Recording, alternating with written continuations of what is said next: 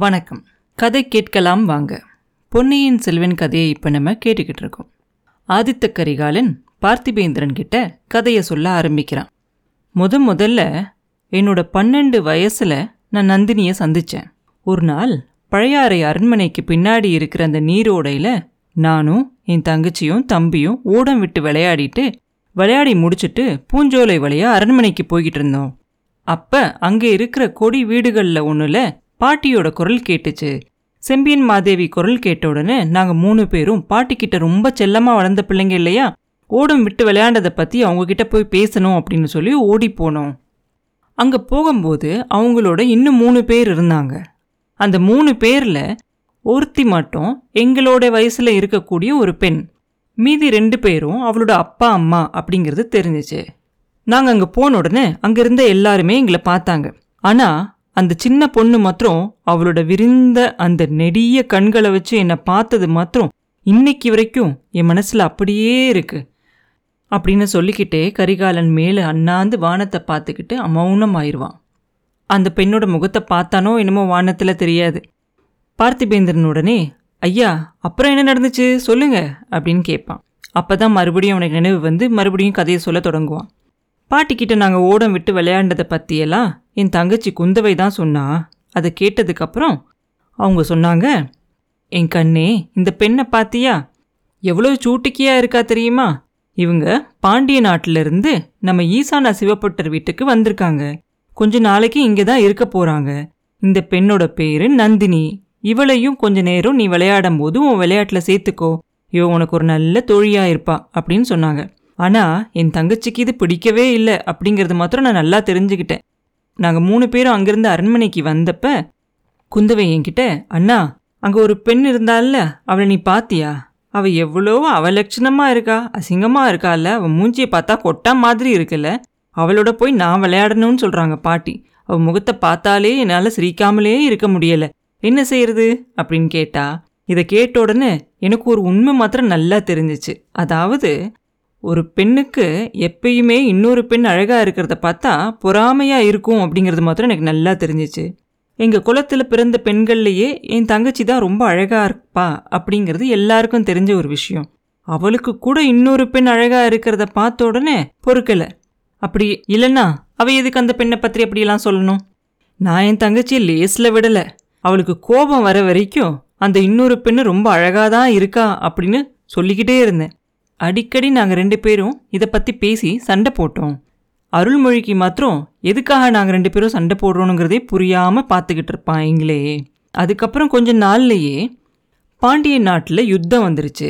நானும் எங்கள் அப்பாவோட புறப்பட்டு அந்த யுத்தத்துக்கு போயிட்டேன். பாண்டியனுக்கு உதவியாக இலங்கையிலிருந்து அந்த அரசனும் வந்து அவனோட சைனியத்தை அனுப்பிச்சு சண்டை போட்டான். கடைசியில் வீரபாண்டியன் ஓடி ஒளிஞ்சுக்கிட்டான். அவன் ஒளிஞ்சிக்கிட்டானா இல்லை போர்க்களத்தில் செத்துட்டானா அப்படிங்கிறதே அந்த சமயம் எங்களுக்கு தெரியாமல் இருந்துச்சு. வீரபாண்டியன் மறைஞ்சதும் பாண்டிய சைன்யத்துக்காக உதவி செய்கிறதுக்காக வந்திருந்த இலங்கை வீரர்களும் பின்வாங்கி ஓட ஆரம்பிச்சிட்டாங்க. அவங்கள துரத்துக்கிட்டே நாங்கள் சேதுக்கரை வரைக்கும் போனோம். இறந்து போனவங்கள தவிர மீதி இருந்தவங்கள்லாம் கப்பலில் ஏறி தப்பிச்சு போயிட்டாங்க. அடிக்கடி பாண்டியர்களுக்கு உதவி செய்கிறதுக்காக இலங்கையில் இருக்க அரசன் அவனோட படைகளை அனுப்பிச்சுக்கிட்டே இருந்தான். அதனால அவனையும் ஒரு கை பார்க்கணும் அப்படின்னு சொல்லி எங்கள் அப்பா கொடும்பாலூர் சிறிய வேளாரோட தலைமையில் ஒரு பெரிய படையை இலங்கைக்கு அனுப்பி வச்சார். இதுக்கு வேண்டிய கப்பல்களெல்லாம் தயாராக கொஞ்சம் நேரமாச்சு. ஆனாலும் நாங்கள் எல்லாரும் அங்கேயே இருந்து அந்த கப்பலில் படைகளெல்லாம் ஏற்றி அனுப்பிச்சு மாந்தோட்டத்துக்கு போய் நம்ம வீரர்கள் எல்லாம் சேர்ந்துட்டாங்க அப்படின்னு தெரிஞ்சதுக்கப்புறம் தான் நாங்கள் அங்கேருந்து நாட்டுக்கு திரும்பி வந்தோம். திருப்பி நான் பழையாறைக்கு வந்து சேர்ந்தப்ப ஒரு ரெண்டு மூணு வருஷம் ஆயிடுச்சு மதுரைக்கு பக்கத்திலிருந்து வந்திருந்த அந்த அர்ச்சகர் பெண்ணை பற்றி நான் அடியோடு மறந்துட்டேன். பழையாறைக்கு வந்து பார்த்தப்ப தான் என் தங்கச்சியும் அந்த பெண்ணும் அடையாளம் தெரியாத அளவுக்கு வளர்ந்துருந்தாங்க. அவங்க ரெண்டு பேரும் ரொம்ப சிநேகிதமாக வேற பழகிறதையும் பார்த்தேன் நான். நந்தினி வளர்ந்துருந்தது மட்டும் இல்லாமல் ரொம்ப அழகாக அலங்காரம்லாம் பண்ணி ஜொலிச்சுக்கிட்டு இருந்தா. இது என் தங்கச்சியோட வேலை அப்படிங்கிறதும் எனக்கு தெரிஞ்சிச்சு. முன்னாடி மாதிரி நந்தினி இல்லாமல் இப்போ என்னைய பார்க்கவும் என்கிட்ட பேசுறதுக்குமே ரொம்ப கூச்சப்பட்டான் அதை நான் சரி பண்ணுறதுக்காக படாத பாடுபட்டேன். வேறு எதுலேயும் இல்லாத ஒரு சந்தோஷம் அவ கூட பேசுறதுலையும் பழகிறதுலையும் எனக்கு கிடைச்சிச்சு. இது எனக்கு அந்த சின்ன வயசில் எவ்வளோ ஒரு வியப்பை அளிச்சது அப்படின்னு சொல்லவே முடியாது. காவேரியில் பெருகி வர அந்த புது வெள்ளத்தை மாதிரி என்னோட உள்ளம் ஏதோ ஒரு புதுமையான உணர்ச்சி பொங்கி வந்துச்சு. ஆனால் இது என்னை சுற்றி இருக்கவங்க யாருக்குமே பிடிக்கல அப்படிங்கிறது எனக்கு ரொம்ப சீக்கிரத்துலேயே தெரிஞ்சிச்சு. நான் வந்ததுலேருந்தே குந்தவை அந்த பொண்ணோட சண்டை போட்டு வெறுப்பு காட்ட ஆரம்பிச்சிட்டா. ஒரு நாள் எங்கள் பாட்டியும் என்னையை கூப்பிட்டு நந்தினி அர்ச்சகர் வீட்டு பெண். நீயோ சக்கரவர்த்தியோட பையன். உங்கள் ரெண்டு பேருக்கும் இப்போ வயசாயிருச்சு. அதனால் நந்தினியோட நீ பழகிறது சரியில்லை அப்படின்னு எனக்கு புத்திமதி சொன்னாங்க. அது வரைக்கும் பாட்டியை தெய்வமாக மதிச்சுக்கிட்டு இருந்த எனக்கு அவங்க மேலே கோபம்னா கோபம் வந்துச்சு. அவங்க பேச்சை மீறி போய் நான் நந்தினி எங்கே இருக்காளோ தேடி போய் அவ கூட பேசினேன். அது ரொம்ப நாளைக்கு நீடிச்சிருக்கல. திடீர்னு ஒரு நாள் நந்தினியும் அவரோட பெற்றோர்களும் பாண்டிய நாட்டுக்கே அவங்களோட ஊருக்கே புறப்பட்டு போயிட்டாங்க அப்படின்னு தெரிஞ்சிச்சு. அப்போ எனக்கு ரொம்ப துக்கமாக இருந்துச்சு. அதையும் மீறி கோபம் ரொம்ப பயங்கரமாக இருந்துச்சு. துக்கத்தெல்லாம் என் மனசில் அடக்கிக்கிட்டு என் கோவத்தெல்லாம் என் தங்கச்சி மேலே காட்டினேன். நல்ல வேலையாக கொஞ்ச நாளிலே வடக்கே பிரயாணம் செய்கிற மாதிரி ஆச்சு.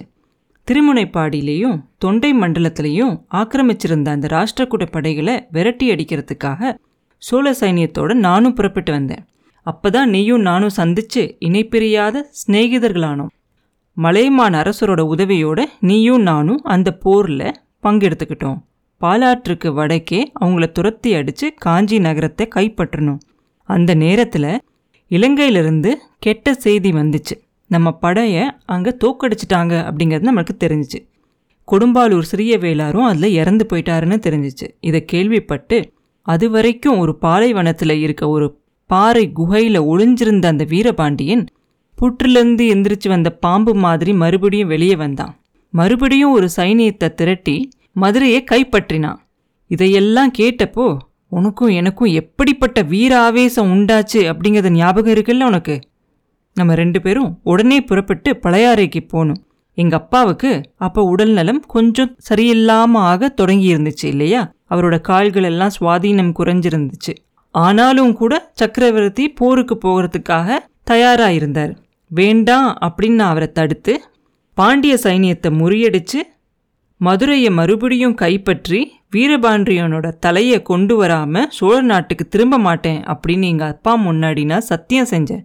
அதை செய்யும்போது நீயும் என் கூட இருந்த இல்லையா? அந்த சத்தியத்தை ஒத்துக்கிட்டு எங்கள் அப்பாவும் நம்ம ரெண்டு பேரையும் பாண்டிய நாட்டு போருக்கு அனுப்பிச்சு வச்சாரு. ஏற்கனவே அந்த பாண்டிய நாட்டு போருக்கு கொடும்பாலூர் பூதி விக்ரம கேசரியோட தலைமையில் போர் நடந்துக்கிட்டு இருந்துச்சு.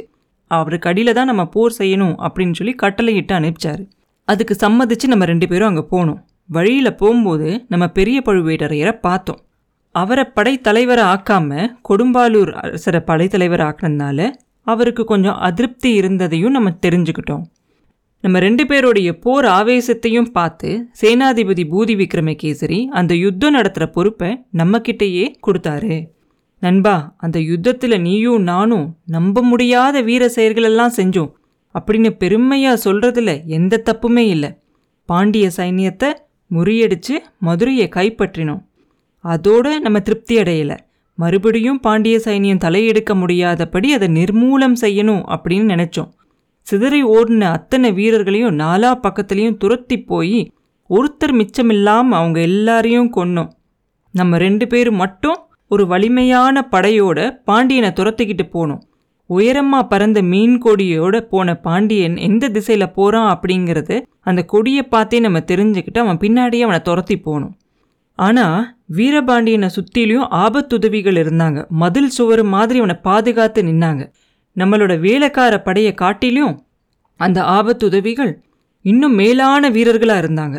எவ்வளவுதான் நம்ம முன்னாடி போய் போர் செஞ்சாலும் பின்வாங்க மாட்டோம் அப்படின்னு சொல்லி அவங்க உயிரை கொடுத்தாது பாண்டியனை காப்பாற்றுவோன்னு சொல்லி நின்னாங்க. அத்தனை பேரையும் நம்ம ஒருத்தர் மிச்சம் இல்லாமல் மலை மலையாக வெட்டி குமிச்சோம். அவங்களுக்கு பின்னாடி கொடியோட பாண்டியன் இருப்பான் அப்படின்னு பார்த்தா வெறும் ஒரு யானையில் மீன் கொடி இருந்துச்சு தவிர அதுக்கு பக்கத்துலயோ அக்கம் பக்கத்துலேயோ பாண்டியனையே காணும். அதனால நம்மளை ஏமாத்திட்டாங்க அப்படிங்கிறத நம்ம தெரிஞ்சுக்கிட்டோம். வைகை நதியோட ரெண்டு கரையை ஒட்டி ஆட்கள் அனுப்பிச்சு தேட அனுப்பிச்சோம். நீயும் போய் தேடுன ஆட்களையும் அனுப்பிச்சேன். அதோட விடாமல் நானும் இறங்கி தேட ஆரம்பித்தேன் அப்போ அந்த வைகை நதி கரையோட அது ஒட்டின மாதிரி ஒரு சின்ன தீவு மாதிரி ஒரு இடம் இருந்துச்சு. அதில் ஒரு பெருமாள் கோயிலும் இருந்துச்சு. நீயோ இல்லை நம்ம வீரர்களோ யாரும் அந்த தீவுக்குள்ளே போகக்கூடாது அப்படின்னு சொல்லி நான் கட்டளையிட்டு இருந்தேன் ஞாபகம் இருக்கா உனக்கு? ஏன்னா அந்த பெருமாள் கோயிலில் நடக்கிற பூஜைக்கு எதுவும் பங்கம் வந்துடக்கூடாது அப்படின்னு நான் நினச்சது மட்டும் இல்லை. அங்கே இருந்த அந்த பட்டர் வீட்டில் என் மனசை கவர்ந்த என் நெஞ்சில் கோயில் கொண்ட அந்த பெண்ணரசி இருந்தது தான் ஒரு நாள் அந்த சோலைக்குள்ளே நான் போனப்ப நந்தினியை பார்த்துட்டேன். அவளோட கோலமே அப்போ கொஞ்சம் மாறி இருந்தது. முன்னாடி இருந்ததுக்கு மாறா இப்போ ஆண்டால போல ஒரு கொண்டை போட்டு அந்த கொண்டையில் பூவும் சுற்றி இருந்தா. அது போக அவ கழுத்துலேயும் பூமாலை போட்டிருந்தா. இது என்ன கோலம் அப்படின்னு அவகிட்ட கேட்டப்ப அவ என்னை பிரிஞ்சு வந்ததுக்கு அப்புறமா எந்த ஒரு மனுஷனையும் கல்யாணம் பண்ணிக்க போகிறது இல்லை அப்படின்னும் ஆண்டாள மாதிரி கண்ணனையே கல்யாணம் பண்ணிக்க போகிறதா முடிவு பண்ணிட்டதாகவும் சொன்னா. இது வெறும் பைத்தியக்காரத்தனம் அப்படின்னு எனக்கு தோணுச்சு. ஒரு பெண்ணாக பிறந்த ஒருத்தி போய் எப்படி கடவுளை கல்யாணம் பண்ணிக்கிறது? ஆனாலும் அதை பற்றி அப்போ விவாதம் பண்ண எனக்கு விருப்பம் இல்லை முதல்ல போர் முடியட்டும். அதுக்கப்புறம் மீதி எல்லாத்தையும் பார்த்துக்கலாம் அப்படின்னு நினச்சிக்கிட்டேன். அவளுக்கு ஏதாவது உதவி வேணுமா அப்படின்னு கேட்டேன். உங்கள் போர் வீரர்கள் யாரும் இந்த பக்கம் வராதபடி பார்த்துக்கோங்க. இங்கே என்னோடய வயசான அப்பா அம்மா மட்டும்தான் இருக்காங்க. அவங்களுக்கு கண் தெரியாது. எனக்கு ஒரு அண்ணன் இருக்கான். அவன் வந்து இப்போ திருப்பதி யாத்திரைக்காக போயிருக்கான் அப்படின்னு அவன் சொன்னான் அவள் அப்படி கேட்டதுனால நம்ம வீரர்கள் யாரும் அங்கே வராமல் பார்த்துக்கிறேன் அப்படின்னு சொல்லி நான் அவளுக்கு சத்தியம் செஞ்சு கொடுத்துருந்தேன். அதுக்கப்புறம் இன்னும் ஒரு ரெண்டு மூணு தடவை அவளை நான் போய் பார்த்தேன். அவகிட்ட நான் வச்சிருந்த பழைய மோகம் இன்னும் பத்து மடங்கு அதிகமாச்சு. ஆனாலும் ரொம்ப பொறுமையாக இருந்தேன். வந்த காரியத்தை முதல்ல முடிக்கணும். வீரபாண்டியனோட தலையை பழையாறைக்கு கொண்டு போகணும். அதுக்கு பரிசா நந்தினியை கல்யாணம் பண்ணிக்கணும் அப்படின்னு சொல்லி அப்பா கிட்ட பரிசா கேட்கணும் அப்படின்னு நினச்சி முடிவு செஞ்சுருந்தேன். இப்படி நான் தீர்மானித்த நிலைமையில வீரபாண்டியனை தேடிக்கிட்டு போகும்போது ஒரே ஒரு ஒத்த குதிரை போன குதிரையோட கால் தடம் தெரிஞ்சிச்சு. அதோட சேர்ந்து அங்கங்கே ரத்தம் சிந்தியிருந்ததும் தெரிஞ்சிச்சு எனக்கு. அந்த குதிரையோட கால் தடத்தையும் அந்த ரத்தத்தையும் பின்தொடர்ந்து போனால் அது இந்த சோலைக்குள்ளே போச்சு. சோலைக்குள்ளே போய் பார்த்தா ஒரு அடர்த்தியான மரங்கள் இருக்கிற இடத்துல அந்த குதிரையை கட்டியிருந்தாங்க. அந்த குடிசை பக்கமாக போய் அதோட ஜன்னல் வழியாக உள்ளே பார்த்தா பார்த்த காட்சி அப்படியே என் நெஞ்சில் ஒரு பழுத்து காய்ச்சிய ஒரு இரும்பால சுட்ட மாதிரி இருந்துச்சு எனக்கு. ஒரு பழைய கயிறு கட்டில் வீரபாண்டியன் படுத்திருந்தான். நந்தினி அவனுக்கு தாகத்துக்காக தண்ணீர் கொடுத்துக்கிட்டு இருந்தா. அவள் கண்ணில் கூட ரெண்டு துளி கண்ணீர் தெரிஞ்சிச்சு. அதெல்லாம் பார்த்த எனக்கு மீறி வந்த ஆத்திரத்தோட போய் கதவை படார் அப்படின்னு உதைச்சி திறந்தேன். காயங்களுக்கெல்லாம் கட்டு போட்டுக்கிட்டு இருந்த நந்தினி என்னை பார்த்த உடனே அதை நிறுத்திட்டு முன்னாடி வந்து என் காலில் விழுந்து கும்பிட்டு கையை கூப்பிக்கிட்டே ஐயா நீங்கள் என் பேரில் ஒரு நாள் வச்சிருந்த அன்பு மேலே ஆணையிட்டு வேண்டி கேட்டுக்கிறேன். இவரை தயவு செஞ்சு ஒன்றும் செய்யாதீங்க. படுகாயம் பட்டு கிடக்கிறாரு. இவரை உங்கள் கையால் கொல்ல வேண்டாம் அப்படின்னு சொன்னான் நான் தட்டு தடுமாறி உனக்கும் இந்த மனுஷனுக்கும் என்ன சம்பந்தம்? எதுக்காக இவன் உயிரை நீ காப்பாற்றணும்னு கேட்டுக்கிற அப்படின்னு கேட்டேன். இவர் என்னோட காதலன். இவர் என் தெய்வம். இவர் என்னை கல்யாணம் பண்ணிக்கிறதுக்காக சம்மதிச்சிருக்கிறவர் அப்படின்னு சொன்னா நந்தினி. காயம் பெற்றிருந்த வீரபாண்டியனை பார்த்து கொஞ்சமாக எனக்கு வந்த இரக்கம் கூட அப்போ போயிருச்சு. அந்த பாதகன் சண்டாளன் எப்படி என்னை பழி வாங்கிட்டான் என் ராஜ்யத்தையே கைப்பற்றியிருந்தாலும் பரவாயில்ல. என் உள்ளத்துல குடிக்கொண்டிருந்த அந்த பெண்ணரசியை எல்லாம் அபகரிச்சிட்டான். இவன்கிட்ட எப்படி இரக்கம் காட்ட முடியும்? முடியவே முடியாது. நந்தினியை உதச்சி தள்ளிட்டு அவளை தாண்டி போய் என் வாளை எடுத்து ஒரே வீச்சில் வீரபாண்டியனோட தலையை வெட்டினேன். அந்த மூர்க்கமான பயங்கரமான செயலை நான் செஞ்சதை நினைச்சா எனக்கு வெக்கமா இருக்கு. ஆனா அந்த நேரம் யுத்தத்தோட வெறியும் என் மனசில் இருந்த கோவ வெறியும் என்னை பிடிச்சிருந்துச்சு. அந்த ஆவேசத்தில் வீரபாண்டியனை கொன்னுட்டு அந்த வீட்டோட வாசப்படியை தாண்டும் போது நந்தினியை ஒரு தடவை திரும்பி பார்த்தேன். அவளும் என்னை கண் கொட்டாமல் பார்த்தா. அந்த மாதிரியான ஒரு பார்வையை இந்த உலகத்தில் நான் பார்த்ததே இல்லை. அதில் ஆறு விதமான உணர்ச்சிகளும் அத்தனை நெருப்பு ஜுவாலை மாதிரி கொழுந்து விட்டு எரிஞ்சிச்சு. அந்த பார்வையோட அர்த்தம் என்னன்னு எத்தனையோ தடவை யோசிச்சு பார்த்து எனக்கு இன்னைக்கு வரைக்கும் தெரியவே இல்லை. அதுக்குள்ளே என்னை தேடிக்கிட்டு நீயும் இன்னும் நிறைய வீரர்களும் வந்துட்டீங்க. வீரபாண்டியனோட தலையில்லாத அந்த உடலையும் ரத்தம் சிந்தின அந்த தலையையும் பார்த்துட்டு எல்லாரும் ஜெயகோஷம் செஞ்சீங்க. ஆனால் என் நெஞ்சில் விந்திய மலையை வச்சது மாதிரி ஒரு பெரிய பாரம் வந்து அமுக்கிக்கிட்டு இருந்துச்சு அப்படின்னு ஆதித்த கரிகாலர் சொல்கிறார் அப்புறம் என்ன நடந்துச்சு? அப்படிங்கிறத அடுத்த பதிவில் பார்ப்போம். மீண்டும் உங்களை அடுத்த பதிவில் சந்திக்கும் வரை உங்களிடமிருந்து விடைபெறுவது உண்ணாமலே பாபு. நன்றி.